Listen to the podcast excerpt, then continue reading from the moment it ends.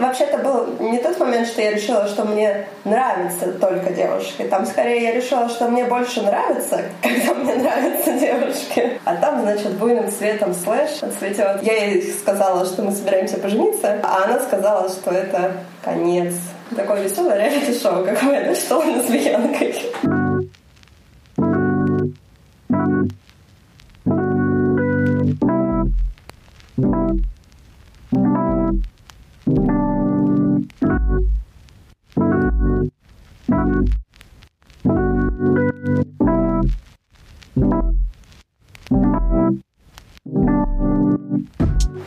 Всем привет! Сегодня среда и время нового выпуска. Сегодня вы услышите интервью, которое я для этого подкаста записала самым первым для второго сезона. И услышите, как улучшилось качество следующих выпусков, потому что здесь я еще не считала критичным некоторые технические стороны записи, и, в общем, может показаться, что мы записываемся в ванне. Героиню зовут Полина Кислицына. Она антропологиня из Санкт-Петербурга. На карантине защитила кандидатскую, помогает писать выходу их ежегодные отчеты о состоянии не знаю даже, как назвать состояние ЛГБТ-сообщества в Петербурге. И если бы не карантин, то они бы со своей девушкой поженились этим летом. Еще это моя подруга, и поэтому я знала историю, которую она тут будет рассказывать но старалась в нужных местах удивляться, но и все равно у меня была возможность задавать более глубокие и точные вопросы, потому что я и так примерно знала, в какую сторону их задавать. И мне кажется, классным, что этот выпуск выходит после предыдущего с Катей. И вообще, мне кажется, очень важным и такие опыты отношений с родителями, потому что мы как-то, можно уже даже сказать, привыкли к тому, что в медиапространстве последствий камин представлено два. Даже не так, будто есть вариант, при котором ты вообще никогда не говоришь родителям. И есть вариант, при котором они плохо относятся, и ты уходишь из дома, и тебя выгоняют из дома, и вы больше не общаетесь. Но мне кажется, в российских реалиях, в которых не очень принято идти с родственниками на открытый конфликт и открыто разговаривать. Популярнее вот такая ситуация, которую вы сегодня услышите, это такая пассивная агрессия. Когда ты 7-8 лет считаешь, что твоя мама тебя тихонечко принимает, а она все это время даже шажка в сторону не сделала и не собирается. И поэтому такой разговор о камин родителями, от которых ты не ждешь какой-то физической агрессии, от которых ты защищен там, финансово и можешь прям встать, уйти в ту же секунду, как только они начнут что-то делать, ну, что-то небезопасное для твоего здоровья. В остальных случаях ты как будто бы в целом должен быть готов к тому, что камин будет означать то, что ты запустил процесс по медленному прекращению отношений с родителями любых. Потому что камин может еще стать поводом, в принципе, поговорить о других проблемах с родителями, прямо вместе с ними, или выслушать от них что-то, что вы услышите первый раз, потому что до этого они никогда не позволяли себе вообще никаких мнений или не признавались в том, что у них есть планы на вашу жизнь, а камин может стать поводом им все-таки признаться и рассказать, что они думали должно происходить в вашей жизни. И, например, лично у меня это получилось так, что с каждым годом я все меньше готова на любое непонимание своей ориентации со стороны близких. Но с годами родители, которые не собираются делать шагов в сторону принятия, они не становились ближе, они становятся только дальше. Если они ни с кем это не обсуждают, они только глубже и глубже погружаются в эту кашу, которую переживают одни самостоятельно у себя в голове и ни с кем не обсуждают. Так что вообще как-то камин в России лично я считала в большом количестве случаев вот таким вот чем-то, что будет длиться очень много времени и будет отнимать гигантское количество сил. И очень быстро камин перестанет быть там основной темой разговоров и основной проблемой. Всплывут другие и в какой-то момент там, приходим к мысли, что мы сделали уже все шаги, что могли, и дальше очередь родителей. И вот в этом месте, если станет понятно, что родители свои шаги делать не готовы, придется приходить еще и к мысли о том, что это значит конец ваших отношений. В общем, я очень рада, что подобный опыт, то, как такой камин может разворачиваться, мы можем услышать в этом выпуске. Не буду тянуть, начнем. Так, Ты вообще употребляешь слово лесбиянка? Да, употребляю. Активно. Но сразу, как только типа поняла, что ты лесбиянка, произносила именно его. Слушай, ну тут немножко сложно, потому что м- в какой-то момент своей жизни, ну то есть у меня не было такого, что я в какой-то момент оп, поняла, и все, и с того момента я лесбиянка. У меня скорее был какой-то период такой бисексуальности активной, когда я была влюблена в одного мальчика, но параллельно понимала, что мне могут нравиться девочки. И но это еще вопрос, почему э, мне нравились именно конкретные мальчики, но никогда не была влюблена, вот прям влюблена в конкретных девочек. Возможно, это, не знаю, какая-то э, история социализации, возможно, это история с э, конкретными людьми, которые нравились мне или не нравились. Ну, в общем, я не знаю, чем это вызвано. В какой-то момент я просто поняла, что, ну, это был какой-то такой плавный процесс. В какой-то момент я поняла, что мне, ну, что в принципе людям могут нравиться люди из своего пола, и противоположного пола, и это нормально. В какой-то момент я... Ну, и, и, в общем-то, между этим моментом и тем моментом, что я поняла, что и мне могут нравиться люди а, разных полов, а, как-то это все как-то плавно произошло. Практически, может быть, одновременно. И, в общем, честно говоря, я не могу найти ту точку, в которой э, я решила, что все, мне нравится только девушка и больше никто. И с этого момента я могу себя называть лесбиянкой, или я хочу называть себя лесбиянкой. Поэтому я не могу сказать точно, когда я начала прям применять к себе. Ну, хотя, может быть, примерно я могу установить это где-то было на самом деле в мои 17, неполные 18, когда я решила, что все-таки... И там вообще-то был не тот момент, что я решила, что мне нравится только девушки. Там скорее я решила, что мне больше нравится, когда мне нравятся девушки. Это скорее про выбор сценария. То есть я подумала, что вообще-то мне больше нравится э, гомосексуальный сценарий, чем гетеросексуальный, ну потому что все эти гетеросексуальные приколы, они какие-то не очень интересные. Ну, то есть ты, грубо говоря, считая, что тебе комфортна бисексуальность, потом в какой-то момент решила, что тебе просто, при том, что все еще могут понравиться не только женщины, называть себя лесбиянкой. Ну да, скорее так. Скорее как раз именно потому, что мне больше понравилась идея там, отношений с женщиной, совместной жизни с женщиной. Начала нравиться планировать свою жизнь так, чтобы в ней была э, именно женщина. Ну, а потом меня появилась женщина, и дальше все стало совсем понятно. Это прикольно. Я первый раз такое слышу, что кому-то нравится, потому что мне тоже нравится. Мне очень нравится быть лесбиянкой жить тем, что мне лесбийство предлагает. Наверное, мне понравилась эта идея с тем, что ты сам как бы конструируешь эту историю, что ты не впадаешь в какие-то вот эти накатанную колею гетеросексуальной жизни, где вот ты просто делаешь какие-то поползновения, а дальше вот этот круговорот тебя захватывает, и вот вы уже женаты с двумя детьми, и все сложилось в жизни, само собой. Потому что все социальные там институты, семья, родственники, они как бы будут работать на это. А тут как бы ты сам все, все, все.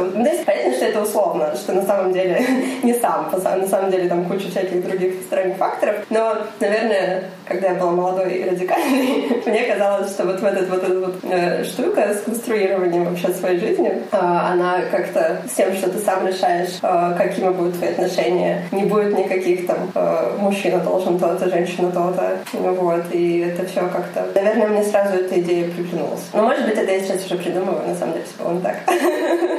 Так как ты произнесла фразу «когда я была молодой», скажи, сколько тебе лет? 25. Я всегда забываю, но мне 25. Прям представь себе, как тебе комфортно себя называть и про себя что сказать. Ну, меня зовут Полина Кислицына. Я лесбиянка, мне 25 лет. Я э, гендерный исследователь-антрополог. Мое желание и мечта связать свою жизнь с научной карьерой. И я все еще не уверена, что это так сложится, особенно сейчас. Ты аспирантка? Да, я аспирантка, аспирантка Европейского университета. А, я сейчас на последнем курсе своей аспирантской программы, поэтому сейчас у меня такой переходный этап. И, собственно, почему, с чем связана моя неуверенность, потому что мне нужно решить, что делать дальше. А вся история с пандемией несколько сдвинула и смазала все, все эти процессы. И сейчас нужно думать о том, как и где я буду защищаться, и как и где вообще будет будет протекать моя дальнейшая научная жизнь. Вот. И это пока вот остается каким вопросом. Поэтому я все еще не уверена, что мое желание связать э, свою жизнь именно с научной деятельностью будет осуществлено, но я работаю над этим. Связываешь ли ты как-то свою ориентацию с тем, что тебя заинтересовали гендерные исследования? Это хороший вопрос, потому что на самом деле, как ни странно, я его задала себе не сразу, когда я ими начала заниматься, а чуть позже. А до этого это было чем-то таким, ну, для меня самой, само собой разумеющимся, типа, ну, мне это интересно, и, и, и вот оно как-то так все связано тесно. А потом я начала уже думать, ну, я могла, ну, мне много что интересно, я же выбрала именно это. Мне иногда задавали информанты мой вопрос, типа, а, а почему вы занимаетесь этой темой? И я им всегда ответила, это было на самом деле такая, я даже не знаю, насколько это было искренне и насколько это сейчас искренне, э, но я всегда отвечала так, значит, что это форма саморефлексии э, отчасти. Ну, э, возможно, это обратная история. Возможно, саморефлексия начиналась раньше, а теперь я просто ее как бы перевожу в форму научной деятельности, накладывая результаты своей рефлексии на, на свой материал и используя это как-то в анализе. Ну, это, ну, это в общем, какие-то взаимосвязанные вещи. Но, наверное, тут как бы какая история? Когда ты сам представитель того сообщества, условно, которое ты изучаешь, у тебя есть, с одной стороны, козыри, потому что у тебя там легче вход, ты э, лучше понимаешь что-то изнутри, как это работает, а, на, на чем лучше заострить внимание, а с другой стороны, какие-то вещи тебе кажутся, наоборот, там, само собой разумеющимися, и ты э, слеп к ним, потому что ты внутри, и тебе сложно абстрагировать. Ну, и мне кажется, что я занимаю как раз такую удобную позицию, потому что я и внутри, а с другой стороны, с одной стороны, какая это моя собственная история и моя биография, она несколько отличается от множества тех, которые я слышу. Ну, вот то, что я сейчас говорила в начале. Я, я не из тех, кто родился и вот в пять лет понял, что он гомосексуален, и все, все сразу ну, вот, вот так. Возможно, это накладывает нек- некоторую другую оптику, и я сразу слишком скептична к таким историям. А возможно, это помогает мне как раз дистанцироваться и анализировать это, будучи как бы и внутри, но при этом умея выйти за пределы. Ты говоришь, 17 лет начинала. Короче, вообще, когда первый раз ты поставила под сомнение свой интерес к, к мужчинам и женщинам? Хороший вопрос. Наверное, в классе девятом, то есть мне было 15, нет, даже 14. Вот, наверное, в это время. Ну, вообще, это такая тоже сложная э, история. А, она отчасти укладывается в небольшой, ну, поскольку я слышу много разных биографических историй, один из так, редкий, но, тем не менее, присутствующий, повторяющийся элемент в этих историях, а, связан с тем, что люди сначала узнают о том, что гомосексуальность существует, а, узнают, например, потому что они попали в среду, ну, условно, в среду анимешников, они туда, или там косплееров, они туда пришли такие, а там, значит, буйным цветом слэш цветет, и, значит, они такие, о, такое бывает, прикольно, я тоже хочу. У меня было не совсем так, но, в принципе, в эту схему немножко немножко укладывается, потому что у меня была подруга подруги, она была старшеклассница, она была уже в 11 классе, и она была очень экзальтированная особа, читала Светаеву, Мураками, слушала Сурганову, Арбенину и Замфиру. И именно она снабжала меня всем этим добром. Вот, у нас с ней была такая интеллектуальная а, дружба. В какие-то моменты она мне закидала какой-то тонной фанфиков. Мураками и Замфире прилагалась папка на диске, мне кажется, еще даже не на флешке. Фанфиков по Гарри Поттеру. И я тот человек, который не читал Гарри Поттера, но читал кучу фанфиков по нему. И все это сопровождалось моим э, постепенным погружением в Серебряный век и цвета. В общем, это стандартный набор э, лесбиянки нулевых на самом деле. Вот. И в какой-то момент, значит, я еще была очень увлечена там Цветаевой и всем этим декадансом. Параллельно, между прочим, была увлечена и Маяковским, так что там бисексуальность все-таки присутствовала. Вот. И как-то я, в общем, погрузилась во все это и пропустила через себя то есть, во-первых, это не было для меня проблемой никогда. Ну, никогда это слишком радикально. По крайней мере, вот в тот момент, в девятом классе, когда ну, все это на, на мою голову э, осыпалось, это не было уже для меня проблематично. То есть... Ну, то есть ты уже думала об этом, или ты просто у тебя в голове заранее стояла галочка о том, что гомосексуальность существует? Гомосексуальность существует, это был факт, который я знала, э, конечно, сильно раньше. Там у меня есть еще одно воспоминание, я уже его в каких-то историях воспроизводила. История смешная. Она вообще никак не связана с моей идентичностью.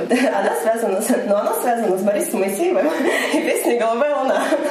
Потому что, значит, я не помню, по-моему, я была в шестом классе. То есть мне было там лет сколько? 12 13. И я слушала по радио, услышала по радио, случайно, на все время играл радио, а, песню «Голубая луна». И мне уже было известно, что Боря Моисеев, значит, геи, «Голубая луна», все это, значит, э, культурное знание было в моей голове. А, и я задум... в какой-то момент я задумалась, а ведь кто-то считает, что геи это плохо. А, ну почему? Там же как раз этот роман, э, романтическая песня про любовь, значит, все, все. Я понятия не имею, о чем эта песня. Я кроме слов «Голубая луна» ничего о ней не знаю. Я не помню текст, но там какой-то текст про какую-то трагичную романтическую любовь. Я сейчас его не воспроизведу, но я помню, что там это было. И, и в общем, да, и, и у меня в голове, значит, было такое размышление буквально какого-то такого политического даже толка. Я думала о том, что ну почему люди считают, что это плохо, это же любовь, значит, все нормально. И как-то у меня в голове прошла вот эта череда рассуждений о том, что, собственно, что в этом такого, люди любят друг друга, значит, в общем, собственно, кому должно быть до этого какое-то дело, за, за что их осуждать. И это было абсолютно никак не связано с моим собственным вообще восприятием. То есть я это, об этом рассуждала абстрактно на уровне каких-то таких абстрактных категорий. И потом после этого, ну, естественно, этот факт, я не знаю, почему он остался в моей голове, а потом, как, когда я уже значит, я вспоминала всякие истории с тем, когда и как я могла бы начать замечать в себе что-то гомосексуальное или бисексуальное, я к нему вернулась, так или иначе. Поэтому э, это прям было что означало. Это когда в девятом классе я уже со всем этим, значит, с серебряным веком и фанфиками одновременно столкнулась, я, у меня уже было в голове вот эта предпосылка, что, значит, для меня гомосексуальные отношения не были чем-то плохим. А потом, я, потом, видимо, я это все пропустила через себя и подумала, что я так могу. Ну, в смысле, что это не чудо мне, что там, стихи Цветаевой, обращенные к порнок, очень душещипательны, очень, значит, хорошо их чувствую, значит, я тоже могу. А, ну, плюс ко всему, это, мне кажется, тоже такой интересный момент. Я его тоже где-то уже слышала не только в своих рассуждениях. Ведь все эти прекрасные стихи Маяковского про Лилечку, например, они же тоже про... А, то есть, конечно, фигура Маяковского выдающаяся тут есть, но там же есть еще вот это вот воспевание прекрасной женской красоты. И я как бы вот еще и вот этим вот была впечатлена и поняла, что я вообще-то тоже могу обратить внимание на эту самую женскую прекрасную красоту и со всем этим. Наверное, там еще тоже история про ролевую модель, которая тоже ты такой читаешь вот эти все э, стихи прекрасные и хочешь занимать позицию поэта, а не вот той самой немой музы. Вот. И, возможно, еще так тоже работала. А я была поэтическая натура, я писала стихи. Вот. Oh. Да. Была очень возвышенным ребенком, между прочим. Да, и поэтому я... Но, но стихи я писала в основном мальчикам, в которых я была влюблена безответно. У меня, конечно, у меня была информантка, которая рассказывала, что она в, в юности влюблялась в мальчиков. Но мальчики-то какие были? Они были на девочек похожи, ну такие нежные, красивые создания. Отчасти я могу э, это к себе применить. Они не то чтобы прям сильно были похожи на девочек, но они были... Меня в них больше привлекала красота, нежели их маскулинность. То есть всякие там черты, не знаю, цвет глаз, ресницы, вот это вот все. Ну, очень поэтично, в общем, было у меня. Вот. Но естественно, что поскольку привычно в, в русской литературе, э, той, которую проходит в школе, во всяком случае, что объектом вот этих воздыханий женщина является, то, в общем-то, мне было абсолютно э, не проблематично перенести все те же вот истории на женщину и вот и быть женщиной, которая, значит, увлечена красотами женщин. Неужели тебе не нравилась эта девушка-старшеклассница, которая скидывала тебе это все? Нет, Mm-mm. Ну, мне нравилось с ней общаться, а, мне нравилось слушать ее историю. У нее была безумная жизнь, потому что она переехала в тот город, в котором я жила, э, в Челябинской области.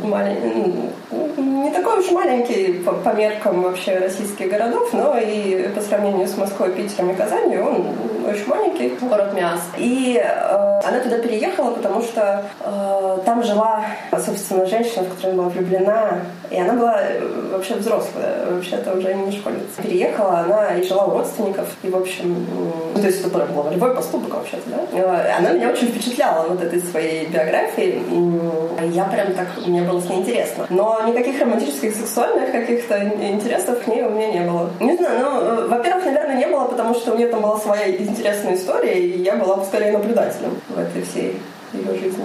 А какие-то родители или родственники давали понять, что гомосексуальность существует?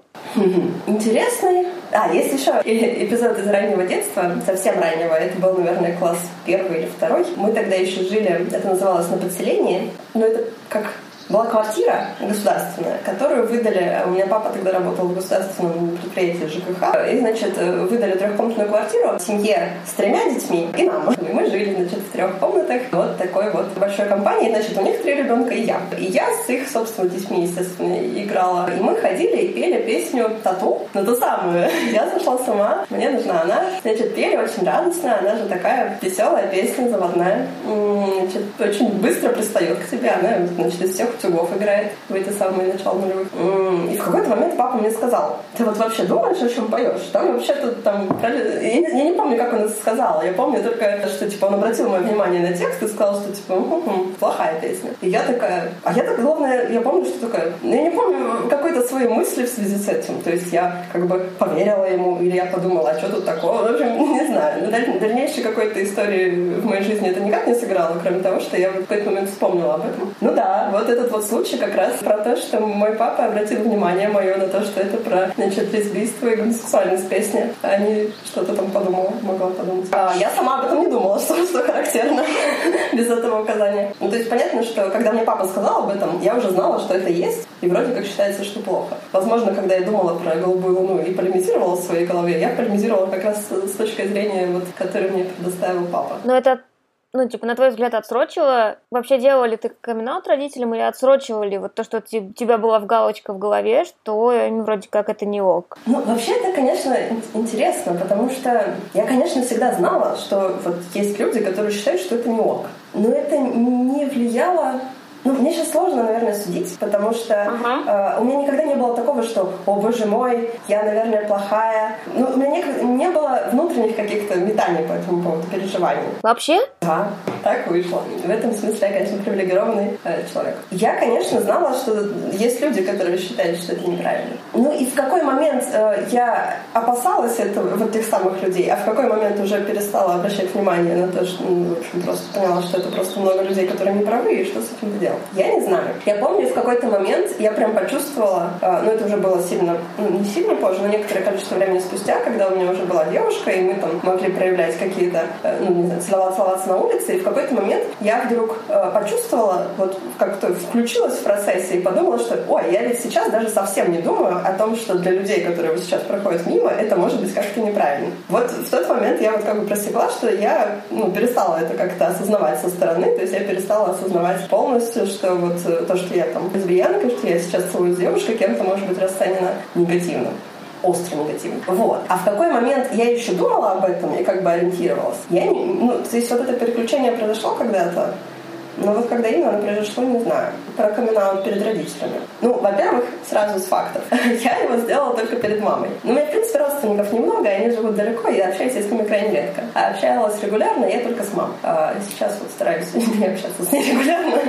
это мой политический акт. И с мамой это было примерно так. Я ей рассказывала все всегда. Ну, так вот она очень хотела со мной доверительных отношений всегда. А, и я всегда с ней... До какого-то момента это было, ну, как бы мое взаимное желание иметь с ней доверительные отношения отношения. Потом я решила, ну ты хотела доверительные отношения, вот и знай, пожалуйста, все, что происходит в моей жизни. Ну, в общем, суть в том, что я ей говорила примерно все. И про ту самую э, подругу с 11 класса, с которой я общаюсь, и про то, что я люблю Арбенину, и про то, что я люблю Цветаеву, и какие-то... Я не помню, в какой форме, но мне сейчас кажется, что я обсуждала с ней что-то вот это. Ну, что, в общем, что меня привлекает в этом всем, и вот это вот гомеротическое. Естественно, не такими словами, но мне кажется, это было как-то... В общем, суть в том, что я убеждена была, что моя мама всю вот эту историю, которая происходила со мной, вообще-то ну, наблюдает вот абсолютно вот в режиме реального времени. Такое веселое реалити-шоу, какое, да, что лесбиянкой.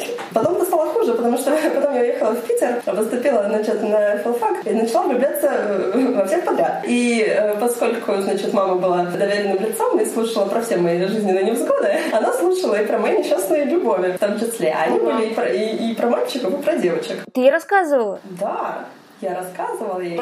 А как она реагировала на первую историю? Слушай, самое смешное, что э, это сейчас я пытаюсь вот, ну, вот я сейчас на самом деле вот эту историю воспроизвожу тебе и сама пытаюсь вспомнить, а собственно, как она реагировала, э, потому что в моменте, по-моему, мне казалось, что ничего такого супер проблематичного нет, то есть я жила в этой истории, и мне казалось, что все абсолютно естественно. Вот там Цветаева, вот значит Арбенина, а вот я влюбляюсь в девочек. Мама, я тебе рассказывала про первое второе, вот тебе третье, что-то прямая линия проходит между этими событиями. Возможно, суть в том, что она никак не реагировала, ну то есть она не проявляла никакой агрессии, не пыталась никак это пресечь, оградить и так далее. Она не говорила мне «это плохо». Судя по тому, что произошло позже, она, видимо, про себя думала, что это нехорошо, но мне не говорила. А, а я, поскольку была увлечена значит, страданиями и писанием стихов э, своим этим пассиям, э, абсолютно не обращала внимания на то, что происходит с мамой, тем более общались мы тогда уже по телефону, э, когда я уже была э, в Питере. И поэтому, соответственно, там выражения ее лица, например, мне были недоступны. А потом, потом, значит, у меня появилась девушка, я ей сказала об этом сразу же.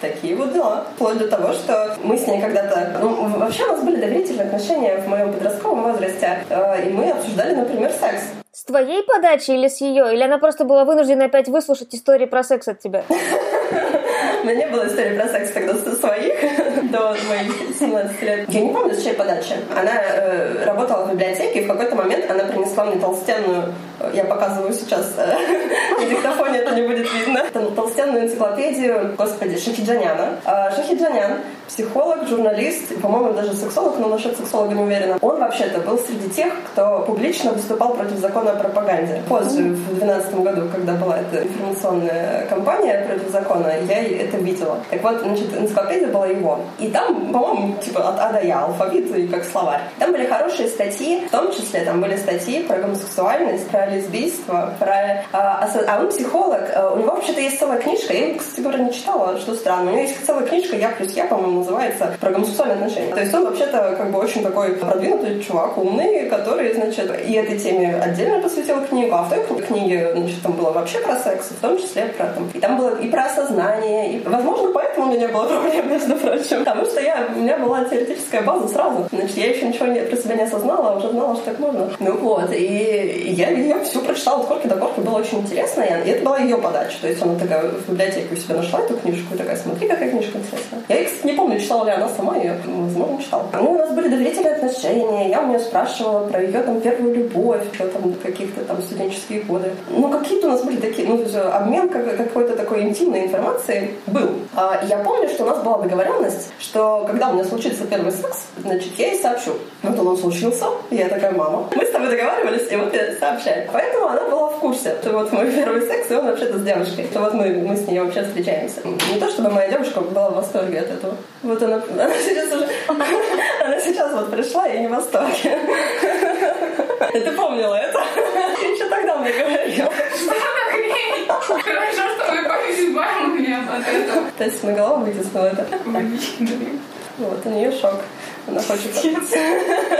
Ну вот, и поэтому она вообще-то знала про все. Как она на это реагировала? Как будто никак. Как будто бы никак. Ну, мне казалось, что она просто, ну, как бы, а как тут реагировать? Ну, это же интересный вопрос, потому что, мне кажется, до определенного момента я как бы не очень с ней была в диалоге, а скорее я вот выплескивала все это на нее. И не, и не очень беспокоилась о том, что там с ней происходит в связи с этим. Наверное, это вообще мой косяк, и все это неправильно. Ну, во-первых, это не по-человечески, это на, на человека выплескивать всякие эмоциональные свои штуки и не думать о том, что он с этим будет делать. А во-вторых, ну, я потом не смогла предвосхитить ее не какие-то более негативные реакции. Ну, блин, это же это же не, не твоя ответственность. Просто мне опять тут больно в этом месте, потому что у меня с мамой было точно так же. То есть я была уверена, что у нас с ней доверительные отношения, а потом в какой-то момент я поняла, что это у меня с ней были доверительные отношения, и это я ей годами все рассказывала, но фидбэка я не получала. Он был очень редкий, и иногда он меня очень удивлял. То есть я была уверена, что я разговариваю с другим человеком, а потом она отвечает, и ты понимаешь, что это не не то, что ты думала, у нее в голове происходит. Потому что когда человек молча слушает, кажется, что он тебя принимает. А потом он, например, высказывает какое-то мнение о ком-то другом с похожим опытом, и ты слышишь, что он там, ну, короче, ненавидит там людей, которые как ты, например. И ты, я не понимала, как так, почему мне этого не было сообщено, но, грубо говоря, когда я заканчивала говорить, я спрашивала, что она хочет об этом сказать, что она думает, и у нее всегда была возможность ответить, но она выбирала не отвечать. И у меня с этим ничего не получалось делать. Да, слушай, вообще история прям один в один. Ну, у меня еще, понимаешь, в чем дело? Она до какого-то момента, она про себя какие-то вещи она рассказывала. Ну, там, про свою первую любовь. Про... Ну, а, мне, в принципе, я даже думаю, что до какого-то момента она слишком много мне про себя рассказывала, потому что я была ее единственным собеседником, и поэтому там все то, что она думает о папе, о его родственниках, вот это все на меня прекрасно вот сыпалось. И, возможно, это, кстати, тоже нехорошо. Но речь-то не об этом, речь о том, что мне казалось, что раз она может говорить про себя, значит, у нас как бы взаимные доверительные отношения, да, мы можем, она про себя что-то личное рассказать, я про себя, а потом оказалось, что вот оп, и все. И, а контакта-то между этим нет. Ну и Да, и так получилось, что ну, она как-то никак не... Ну, то есть она как-то... Ну, наверное, я замечала, что она как-то так потихонечку сворачивается. Потому что когда я была в, в страданиях от несчастной любви, она даже меня утешала. Вот что интересно. Она утешала. Она не говорила, ничего, ты найдешь себе хорошего мальчика. Она говорила, не переживай ты так, ну, может, еще образуется. Ну, как-то какие-то такие вещи. Моя тоже. Вот. Да, мы с тобой прям родственны в этом отношении. А потом, э, когда оказалось, что я больше не страдаю от несчастной любви, а у меня есть вполне своя счастливая, оказалось, что, ну, как-то так. Там тоже она никогда не говорила плохо, брось, неправильно, переделай, найди себе мужика. Таких э, нет ни, ну, ни разу нет такого не слышала. И это все было в какой-то такой вяло текущей форме. Ну, это пассивно-агрессивно называется, нет? Я это для себя так решила называть, потому что когда ты понимаешь жопой, что она недовольна, но вслух тебе этого не произносили, да, пожалуй. это пассивная агрессия. Да, соглашусь. Похоже на то. Ну, потому что, да, постепенно я начинала поняла, ну, э, я замечала, что она вот как каждый раз, когда я говорю вот там про что-то гомосексуальное из моей жизни, она так сжимается, она как-то неохотно про это говорит. Все меньше и меньше, да, то есть когда я там, мама, я страдаю от любви несчастной, где девушке это еще ничего, а мама, э, мы с моей девушкой пошли туда-то, это уже как-то, ну, прям совсем беда. Которая опять не выражается в таких словах. Она выражается так, что она скажет «угу», э, и, и все, да. Причем это «угу»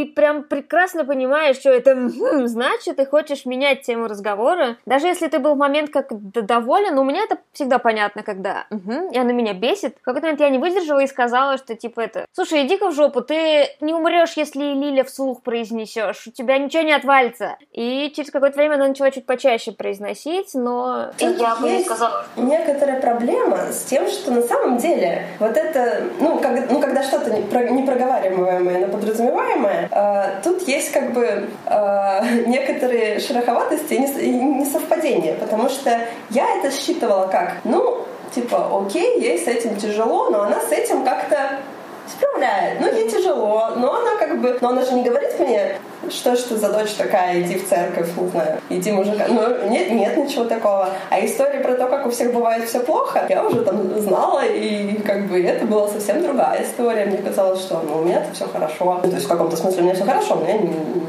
никаких эксцессов не происходило болезненных. Проблема-то в чем? Что под ее... Угу, ну, в общем, я это воспринимала как-то так, да, что для нее это проблематично, но решаемо, да, раз она как бы в это вовлекается. А чем дальше, тем она лучше как бы в моих глазах воспроизводила роль такого, ну, не до конца принимающего, не ЛГБТ-friendly, вот в тех смыслах, где вот эти вот мамы, я не знаю, из выходовского клуба ЛГБТ-родителей, которые выходят с плакатами на, на митинги. Ну да, нет, это не эта история, но это и, в общем-то, неплохо. Она, в общем, она даже спрашивала, как у Таси дела, что там происходит. И, в общем-то, была какая-то история про э, ее вовлеченность в нашу какую-то семейную жизнь. А потом, э, да, потом она еще приезжала в гости, она знакомилась с Тасей, она привозила нам подарки. Это было нормально? Ну, типа, как будто бы кто-то все соблюдают этикет? Да, э, я думаю, что я, ну, как я, как я это расцениваю и в тот момент, мне казалось, что, ну, естественно, есть какой-то элемент неловкости, но это, во-первых, элемент неловкости, связанный там с э, человеком, который тебе не, не знаком до, до этого момента был. Ну, что, в общем-то, если бы это был вдруг парень, а, то это была бы тоже какая-то ну, немного неловкая сцена, да? Ну, типа, ты знакомишь там. Но скажи же, что с парнем кажется, как будто всем чуть более понятно было бы, какую роль играть. А когда это девушка, то мне прям было у папы в глазах непонятно, как к кому относиться к Лиле. Кто должен как что, ведь потому что, типа, оценивать... Короче, у меня сейчас будет супер грубая фраза, но мне казалось, что папа пытается понять, кто кого трахает, чтобы понять, как относиться. Потому что либо он должен строго относиться к Лиле, потому что он беспокоится за меня, или об этом не нужно беспокоиться, потому что,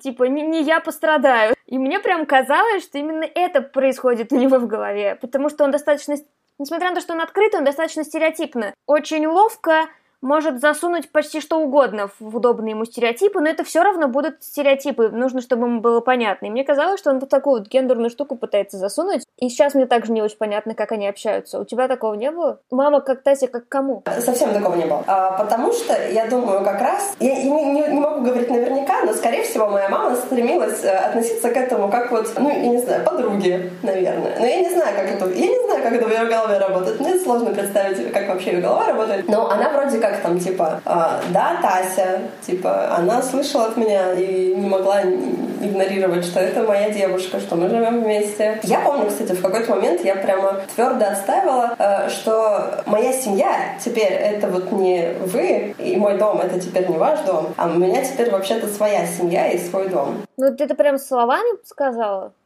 Слушай, я не помню конкретно, как это было, но у нас просто был эпизод, когда они меня очень активно звали э, на день рождения к бабушке, и я, а я всеми способами пыталась от этого дела от, отвертеться. И я помню, что мама моя сказала что-то типа, ну это же семья, и я что-то сказала, что типа у меня теперь есть своя семья, и как бы... И это сейчас очень смутные воспоминания, э, но что-то такое было. Но моя мама, мне кажется, она пытается сделать вид, что этого нет, и тогда это исчезнет. И поэтому у нее даже, мне кажется, в этом смысле, возможно, твой э, способ папы вот эти стереотипы наложить, он гораздо более, ну, он символизирует гораздо больше успех, потому что он хотя бы рассматривает, значит, вас как пару лесбиянок, ну, пускай там, значит, нет, это плохо, конечно, что это стереотипы, но, но все равно. Э, лучше уж, значит, стереотипно, чем никак, да. Самое смешное, что моя мама была у нас в гостях, она видела, как мы друг друга целуем, э, значит... Э, в... Вы при ней целовались? Ну, не в засос, но в щечку обнять, поцеловать, вот это вот сказать, э, котенок, вот это все. Да. При маме? Да. Она жила у нас месяц. А. Да, но это мы на самом деле так это перескакиваем уже практически в современность. Ну, в общем, до, до определенного момента, до самого недавнего момента мне казалось, что она вот проделывает эту работу, и что она, э, конечно, она еще там не, грубо говоря, она э, мало что знает об ЛГБТ, о лесбиянках, о гомосексуальных семьях, об представ... ну, в таком формате, в каком это знаю я, в каком это там, в том пространстве информационном, в котором я живу, у нее этого совсем нет, она совсем в другом пространстве находится. Я это все понимала и делала скидку. А потом оказалось, что за всеми этими умолчаниями было совсем другое. И было это примерно тогда э, всплыло, когда я ей сказала, что мы собираемся пожениться, а она сказала, что это конец она, нет, она грустно выдержала паузу. Во время этой паузы я подумала, что кажется, это вот та самая стандартная мамина реакция, типа, мама, я вот то-то. Она такая, м-м. А через там, минуту той паузы, которую я выдерживала, она сказала, это конец. Вот, и тут оказалось, что все, все вот эта история, это она вообще по-другому. Но с тех пор, вот я сейчас ее тебе рассказывала, я тоже пыталась как-то переосмыслить и увидеть там... То есть она правда произнесла слово «это конец»? Как драматично. Это очень, это, ну да, это, значит, человек, ну, во-первых, любящий страдать, во-вторых, выросший, ну, выросший не в смысле в детстве, она вот это, а в смысле вообще во всей жизни. С ней всегда присутствовали какие-нибудь Достоевский какой-нибудь, какой-нибудь, какие-нибудь фильмы такие, ну, не знаю. Она, на самом деле, сериал-то особо никогда не смотрела. Нет, смотрела, но еще очень давно, в моем прям юном детстве, бразильские с драмами. Ну, то есть это вот какая-то такая, знаешь, представление о том, что вот, ну вот, все серьезно. У нее вообще в жизни все очень серьезно. Она очень, как бы, не подвержена стремлениям смеяться, шутить, радоваться. Она скорее склонна к каким-то страданиям. Мне кажется даже, что вообще я делаю ее жизнь более осмысленной, потому что продаю ей, подаю ей повод для страданий. Ну, а дальше она еще что-то прямее озвучивала? А дальше я сначала охренела от этого, вообще-то от этого ее конца. И такая думаю, хм, ну, я начала думать, что с этим делать. Но это же наконец-то прямой конфликт. Да, да. Э, это был прямой конфликт, э, который, кстати говоря, меня начал радовать. Потому что вот она сломка произошла. Надо, значит, вытащить из этого все возможное. И я начала пытаться с ней разговаривать. И я начала ей говорить, типа, так, стоп, подожди. Восемь лет назад я тебе сказала, ну, почти восемь лет, чуть больше, ой, чуть меньше. Восемь лет назад я тебе сказала, что, значит, э, у меня есть девушка. И вот через восемь лет я говорю, что мы собираемся пожениться. Почему вдруг это конец? А почему не раньше конец? Это вот еще, а это конец чему? Ну, там был ответ. это конец всему. Э, моей жизни и моему будущему. Твоей? Нет, ее. Ее? Я тут при чем? Да, я тут там сбоку. Все это вообще не про меня. И тогда я ее, собственно, спросила, мама, но ведь я тебе рассказывала, почему ты мне никогда не говорила, что тебя это вот настолько беспокоит? Она сказала, так ты не спрашивала? Ну, ты я не спрашивала. Я такая подумала, блин, а может быть... И первая моя реакция была, блин, реально не спрашивала, тупо как-то получилось. Я не очень хорошо в этой ситуации себя повела. Потом я подумала, ну, блин, ну это же был диалог. Ну, вот такая вот история. Ну, а я потом долго пыталась с ней разговаривать. Это было очень увлекательно, очень эмоционально насыщенно для меня. Но в целом увлекательно за счет того, какие пируэты логики ее я обнаружила и насколько они были э, забавными. Вот. Там, там очень много всего намешано, я могу очень долго об этом говорить. Вот. И тогда это превратится в сеанс психотерапии, а не интервью. Ну, можешь сказать, чем, к чему это сейчас привело? Это привело к тому, что спустя нескольких бесед, на самом деле их было там не 10, а всего лишь буквально 3, но они длились по несколько часов. Ну, то есть у меня реально по телефону, у меня рука болела, тяжело было и физически, и морально. Э, я пыталась э, с ней поговорить так, чтобы это к чему-то пришло, чтобы мы не вернулись вот в эту невнятную ситуацию. Там это остается за скобками. А, они же сейчас у меня, эти мои родители, в процессе переезда. Для меня еще главный был вопрос, типа, а что с папой делать? Потому что одно дело, когда он за тысячу километров, больше тысячи километров, несколько тысяч километров от меня, и я могу как бы, я просто с ним никогда не общаюсь, я передаю через маму привет, он передает через маму. А стоп, они не в разводе? Почему-то мне казалось по предыдущей истории, что они два разных человека живут в разных местах. О, так казалось, потому что, ну, во-первых, потому что я контактирую только с мамой, а папа, он на периферии во всей этой истории, да, во-первых. А, во-вторых, какое-то время он у меня очень часто ездил вахтовым методом работать и отсутствовал в доме месяц, а то и больше. И по два месяца, и по три. Ну, там был какой-то период в моем подростковом возрасте каких-то острых конфликтов, и, и папе очень нравилось быть подальше. Ну, нам, то, нам с мамой нравилось, когда он подальше. Всех все устраивало. В какой-то момент он вернулся от этих вахтовых методов, ну, и там со здоровьем были проблемы. А, он вернулся э, домой, и они стали жить вдвоем постоянно, он нашел постоянную работу в городе. И вот там где-то вот на, на, на стыке вот этих моментов у них были прям острые конфликты, вплоть до того, что они разъехались. Папа уехал жить э, в деревню, в, в дачный домик, э, и жил там все лето. Я приехала к бабушке на день рождения, они все-таки уломали меня, я приехала, а значит, с, с отцом я не повидалась, потому что, ну, значит, они в, в, в конфликте, и ну, у нас с ним никакой прямой связи нет. И я такая, ну, как-то вот. А потом, э, а потом они, значит, обратно помирились, работу нашел, стали жить в квартире, все. Ну, то в дачном домике долго не проживешь, только если лет. Ну вот, и они съехались, и с тех пор они похожи на какую-то семейную пару.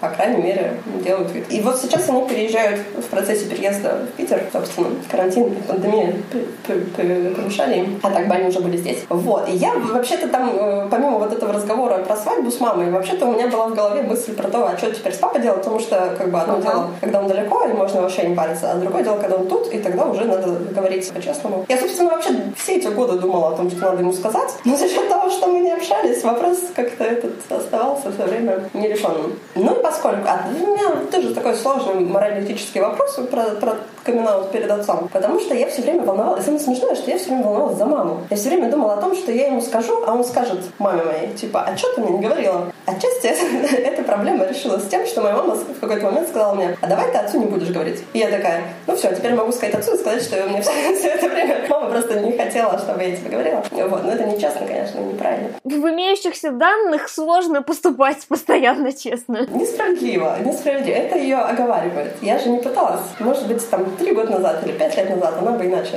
ответила на этот вопрос. И... А, а моя мама оказалась, что она волнуется вовсе не за себя в этой ситуации, она волнуется за папина здоровье, что он вообще-то действительно был период, когда он тяжело болел, и теперь он в гораздо более хрупком состоянии, чем некоторое количество лет назад. И она волнуется, что он не переживет это. Это такая нечестная манипуляция, что какая-то информация может убить какого-то родственника, и поэтому тебе нельзя ее произносить. Согласна. С другой стороны, своей бабушке я не говорю. Ну, собственно, не потому, что я считаю, что это ее убьет. Потому что она так много нервничает из-за всего, в том числе, что я просто хожу в каком-то ужасном, далеком, страшном большом городе. Это ее так вот беспокоит, что, в принципе, если я еще и лесбиянка, ну, вряд ли это будет той чертой, где она вот прям уже все. Ну, скорее, не знаю, я с ней общаюсь, типа, два раза в год, может быть, три по телефону, пять, две минуты, наверное, не знаю, времени экранного у нас. Э, что уж там, нам некуда вставить. Если бы она еще спросила, а что ты там замужем? Где, когда замуж? Она меня с 25-летием поздравляла, я думала, она скажет, когда замуж и дети? Она сказала, а ты на работу устроен, у тебя пенсии начисляются? После этого я подумала, что, ну да, тут проблемы посерьезнее, какие уж там. Семья, дети, это уже ладно, ладно, что пенсию начисляют. Пенсию не начисляют, правда, так что я и тут сплоховала. В итоге закончилось, типа, теперь ты хочешь рассказать и отцу, но мама против, и ты на чем остановилась? Ты их позвала на свадьбу? На чем остановилась? Я ей сказала о свадьбе, выяснила эту реакцию, потом долго с ней пыталась эту реакцию обсуждать. Я пыталась э, с ней говорить. Столкнулась с тем, что, оказывается, она даже дело не в том, что она не хочет менять свое мнение. Она не знает, что мнение можно менять. Она сказала, ну я же не могу так просто. Это типа нужно время. Э, я же не могу. Это же не, мне не под, ну, в общем, это ей не подвластно. Я не помню, как именно это она сформулировала, но вывод был такой. Не подвластно ей э, ее собственное мнение. И, и я все пыталась ей показать. Я ей э, пыталась сказать, что если мы опять не будем это обсуждать, то мы ни к чему не придем, твое мнение не изменится. Она мне говорила, зачем тебе менять меня? Может быть, лучше ты изменишься. Я пыталась спросить ее, что это значит. Действительно, мнение поменять невозможно, ориентацию уж легче, действительно. А я ей говорю, ты что имеешь в виду, чтобы я сейчас там с Тасей рассталась и мужика себе нашла? Она говорит, нет. Ну, то есть я пыталась ее вывести на разговор, она, что, что ты хочешь от меня? Что именно? Что значит я должна поменять свое мнение? Ну, видимо, я должна просто отстать от нее на самом деле. Самое главное, чтобы человек остался в покое. Я пыталась сказать, что нельзя остаться в покое, потому что, ну, вот до этого мы все были в покое, и оказалось, что это не работает. А, ну, не получилось. Фишка в том, что, да, я в какой-то момент, я, до какого-то момента я думала, что я смогу, я сильная, умная, смелая, я все смогу. Потом я поняла, что какая-то это... Ну, вот это, собственно, после того, как она мне сказала вот это вот про отца, что а давай-ка лучше ты не будешь говорить. Ну, точнее как, она вдруг изъявила желание познакомиться с мамой Таси. Воу. Да. Я помню эту историю, но я буду удивляться, потому что, ну, типа, это место, чтобы сказать вау. Да, закадровый смех. Да, но и звучало это, конечно, неплохо, но потом она сказала, я с ней поговорю и решу, говорить тебе отцу или нет. Как это вообще связано? Да, я пыталась выяснить, но не смогла. Самое смешное, что я, я, я, я вообще, когда на самом деле потом э, анализировала наши разговоры, я поняла, что у меня есть какие-то пробелы. То есть вот я хочу выяснить, что... А дальше я не понимаю, что происходит. Я опять задаю а дальше не понимаю, что происходит. Я не могу восстановить линию.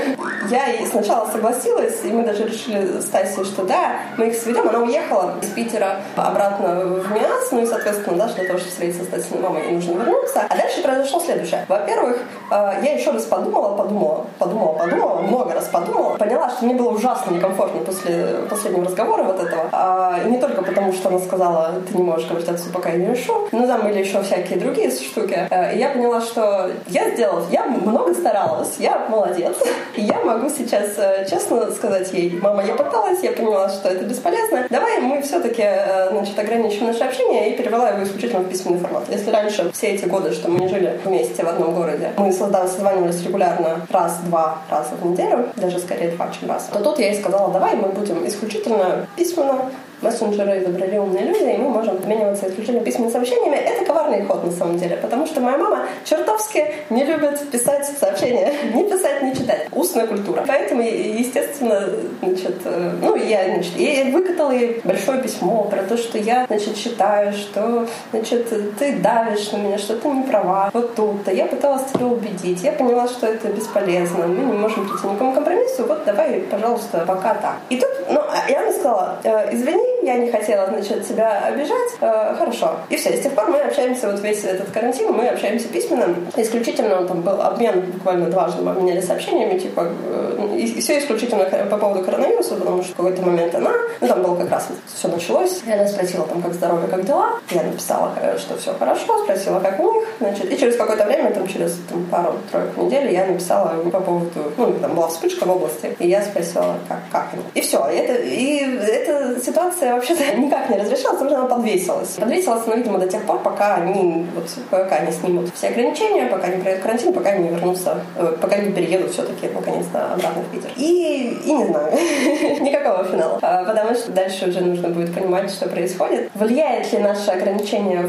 Ну, мне очень интересно, как она об этом собирается и, и говорит ли отцу. Почему-то я больше не общаюсь по телефону с дочерью. Как это происходит, не знаю. Потому что все, все общение происходит через нее. И если ему иногда приходит в голову спросить, как у меня дела, то она не знает, как у меня дела. Вот. А как это у них работает, я не знаю. Это интересный вопрос. Возможно, она, она, там есть разные варианты, какие, какие сценарии она может предпринять. Я думаю, что если они приедут, то, наверное, имеет смысл поднять вопрос про знакомство с мамой, раз уж ей так хотелось, и про камин ага. перед отцом. Но немножко на других, наверное, условиях, не на таких, как она себе это представляла.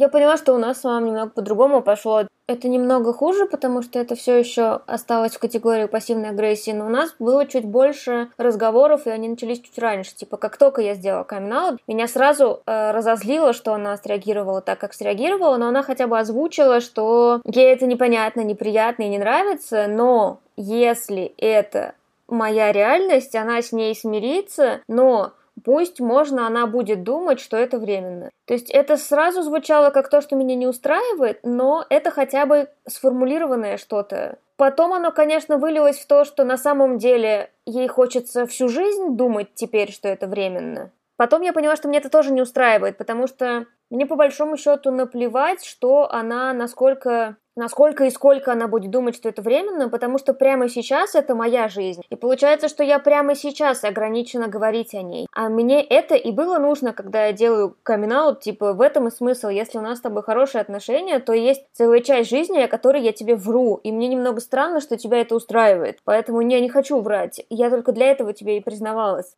Получается, три года прошло с камин два. Каждый второй приезд старалась, когда мы садились вечером пить вино, старалась начинать похожий какой-то разговор. В итоге вытащила из нее прямую фразу о том, что ей на самом-то деле наплевать на то, что я лесбиянка, она не знает, что ей делать со своим окружением. Это тоже похоже на ответ, но это... То есть мы, мы в итоге с терапевткой грустно договорили до того, что это не моя ответственность, и что, что ей делать с ее окружением, ее задача, и как бы я не хотела ей помочь, я могу помочь только если она что-то конкретное спросит, типа ссылку, психолога, не знаю, группу ЛГБТ-родителей. Если она об этом спросит, а так, э, ну, это ее дело, и мне, типа, вообще ничего я не смогу с этим сделать. И если она... Если ей очень стыдно, то я ничего не смогу с этим сделать. Ей очень стыдно. Ей очень стыдно, что ее дочь... Причем там, возможно, даже ей не стыдно, что ее дочь лесбиянка. Ей стыдно, что ей будут об этом спрашивать, и ей что-то нужно отвечать. А она работает в банке у меня, то есть она за таким стеклянным окном, и она не может уйти. Приходят все знакомые и постоянно в это окно спрашивают, как у меня дела. Как-то я сказала, что типа, мам, а если ты в историях поменяешь э, Лилин пол на мужской, то вся остальная история ляжет на то, что они хотят услышать. Рассказывай, что мы обделываем квартиру. Что угодно рассказывай. Если тебе комфортно, поменяй им в историях пол. Она такая, и меня тоже так удивило. Они не спрашивают, как у тебя дела. Им наплевать. Они спрашивают, когда ты выйдешь замуж. И все. Им наплевать, как у меня дела. То есть это не поможет. Они задают один вопрос. Ну вот и она с такой реальностью живет. Папа хотя бы в городе, и он что-то типа лидера мнений для своих друзей. Мама, мама при этом по-моему, мама тоже замыкает все социальные контакты на себе. Если не будет ее, не будет общаться человек сто друг с другом. Но при этом она считает, что у нее нет никаких ресурсов и власти, и что если она об этом станет известна, то она останется одна. Я в этом сильно сомневаюсь, потому что действительно все на ней держится. И в итоге у нас все закончилось тем, что мы с терапевткой, я договорила ужасно тяжелую для себя фразу, что мне казалось, что реакция моей мамы нормальная, потому что она, ну, не такая, как могла бы быть, типа меня не выгнали из дома. Но моя мама не конфликтный человек. Она никогда не говорит людям прямо, что она думает. А она не будет говорить человеку, что он козел. Может быть, если он прямо спросит, и она очень близка с ним, может быть, в какой-то момент она тихонечко это и скажет, но для, для моей мамы вот эта реакция, которую я получила, это и так худшая из возможных мерить ее по ужасным ситуациям, в которых мы меня избили и заперли дома, конечно, прикольно, но это бессмысленно, потому что я знаю, что по меркам моей мамы это худшая реакция. Что это факт, что она отреагировала так плохо, как могла. Ну да, ну логика, спасибо, что в лоб не дали, она пагубная, это правда. В этом смысле, конечно. Да, очень соглашусь с тобой. Ну мне поэтому я вот только сейчас, когда с тобой разговаривала, поняла, как сильно ощущается разница между тем, что, например, та же мама хочет относиться и считать нас с Лили чем-то типа подруг, и как сильно отличается папа, который пытается, он видит в нас пару, он просто накладывает это на свое, свое восприятие мира, но мы для него пара. Это самое, знаешь, интересное, а, это вот когда я пыталась раскрутить вот маму на какие-то, я пыталась у нее выяснить, что тебя беспокоит, в чем, где вот это вот, давай мы поговорим, давайте что-то объясню, давайте там что ну, в общем, пыталась выявить эту проблему, и мы уперлись в какой-то момент, ну, там какой-то, конечно, коллапс в ее голове с представлениями об энергиях, мужской, женской, гармонии, которая обязательно должна быть. А, и, конечно, тяжело работать с этим. И, и она такая... Я, я, самое смешное, что я пыталась играть по ее правилам. Я пыталась нащупать эти правила и играть по ним. Я говорю, смотри, ну ведь ты говоришь э, мужская и женская энергия. Что это за энергия? Ну, такая, вот у каждого человека своя энергия. Я говорю, смотри, а если вот два человека, у каждого своя энергия, и вот они сошлись, у них, значит, с энергиями все в порядке, вот э, я в голове своей я смеялась над собой, просто типа, что забирай, ты несешь. И я такая, ну, давай попробуем да, человека на пальцах, на его пальцах объяснить. И это не... Ну, это вдруг начало прокидываться, потому что суть-то была не в том, чтобы ее, чтобы она хоть в чем-то убедилась, а суть была в том, чтобы она смогла, ну, отстоять свой статус-кво, типа, отстань меня. Ки к черту энергии, что за бред? А в Библии написано это. Что в Библии? Ну, в Библии много что написано. А вот в астрологии... И так, в общем, мы пытались, я, значит, вот эти правила беру. Она их такая, ну, вообще. Это было абсолютно бесполезно, но в какой-то момент она сказала мне э, фразу, которая потом, э, я ее обдумывала долго. А, она сказала, ну как вообще между э, двумя женщинами могут быть какие-то, типа, отношения? Ну, типа, как вот мать с дочерью, да, две сестры, подруги, ну, а, ну там, а романтически любовные, сказал человек, который жил месяц, ну, чуть меньше месяца, не будем обвинять ее слишком, в нашей квартире, в которой, значит, висит фотография, где мы целуемся, где мы спим в одной кровати, значит, она спит на, ну, однокомнатная квартира, да? Мы не можем никак э, от нее э, скрыться, и у нас не было желания скрываться, да? И мы, она нас вообще, мы люди избалованные, мы привыкли вести себя так, как мы привыкли себя вести. Баловные, господи, я же филолог, мне нельзя делать ошибки в. И она видела, как мы целуем друг друга в щечку, как мы засыпаем в обнимку, как мы относимся друг к другу, как мы разговариваем с друг с другом. У нее есть представление о романтических отношениях. Вряд ли они строятся исключительно на присутствии вагины и члена. Хотя о чем все знают. Ну, в общем, возможно, в этом э, учении об энергиях что-то было это. Просто я упустила. Вот. И, и, в общем, в какой-то момент я подумала, даже оскорбилась. У меня вообще очень замедленная реакция. Я когда с ней разговариваю, моя цель это вести э, дискуссию, как-то направлять ее, как-то переубеждать. А потом я хожу и пять дней подряд я такая обрабатываю каждую фразу и такая, ну охренеть, теперь я, кажется, вообще никогда не хочу с этим человеком общаться. Ну, собственно, к чему мы потом и пришли. Вот, и я потом думала, господи, но ведь она же видела это своими глазами. А можно было бы предположить, что человек никогда не видел однополых отношений, а, гомосексуальных отношений, и считает, что, ну, они там в жопу ебутся, э, уроды моральные, или они там все испорчены, они там это все, не знаю, тюремное. Но она, она месяц жила, да, в среде. Тут язык можно выучить, а уж понять что-то про однополые отношения, ну, можно, прямо, э, опять же, реалити-шоу, да.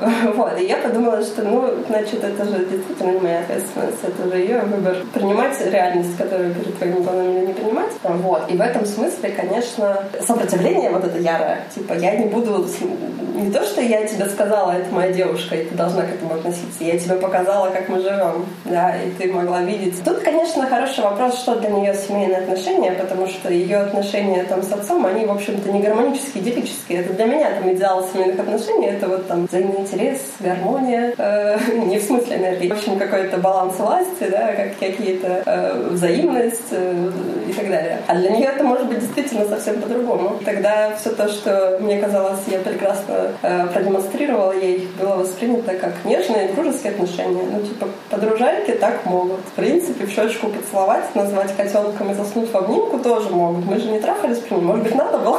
Ну вот, да.